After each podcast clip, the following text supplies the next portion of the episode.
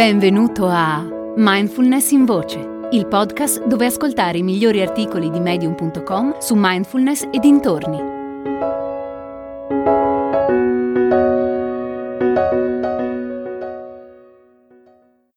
La mindfulness elimina i pensieri? Di Kaya Roman. Tutti abbiamo pensieri. Ricercatori dell'Università di Stanford sono giunti alla conclusione che in media ne abbiamo circa 60.000 al giorno. Considerando che in 24 ore ci sono 84.400 secondi, arriviamo a circa un pensiero al secondo durante le ore di veglia. Molti ritengono che l'obiettivo della mindfulness o della meditazione in generale sia quello di eliminare i pensieri, ma non è affatto così. La cosa interessante di quei 60.000 pensieri che abbiamo ogni giorno è che il 90% sono ricorrenti.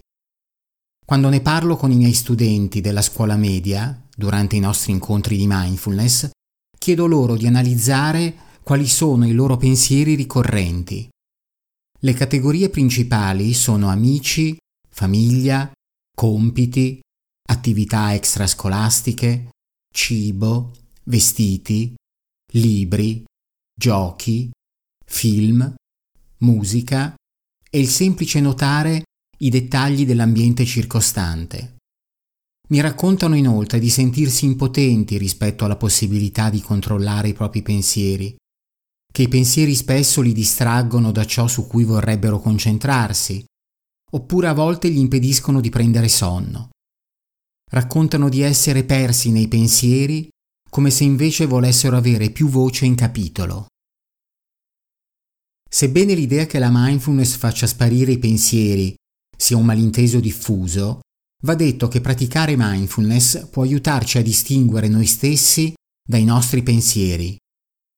Ogni volta che ci sediamo in meditazione e portiamo la nostra attenzione al respiro, è probabile che verremo distratti da qualche pensiero, più o meno uno ogni secondo. Ma se notiamo quei pensieri e diamo loro un nome, c'è giudizio, c'è preoccupazione, c'è pianificazione, prestando attenzione alla loro natura ricorrente, possiamo iniziare a lasciarli essere e a lasciarli andare senza diventarne ostaggio. I tuoi pensieri non sono te. È qualcosa che concettualmente sappiamo tutti, ma quante volte permettiamo a un pensiero di solito ricorrente di stressarci, di intristirci, di innervosirci o di gettarci nel panico. I nostri pensieri tendono a fissarsi. E allora cosa possiamo fare per liberarci dalla loro morsa quando ci sembra che siano loro a pensare noi invece che noi a pensare loro?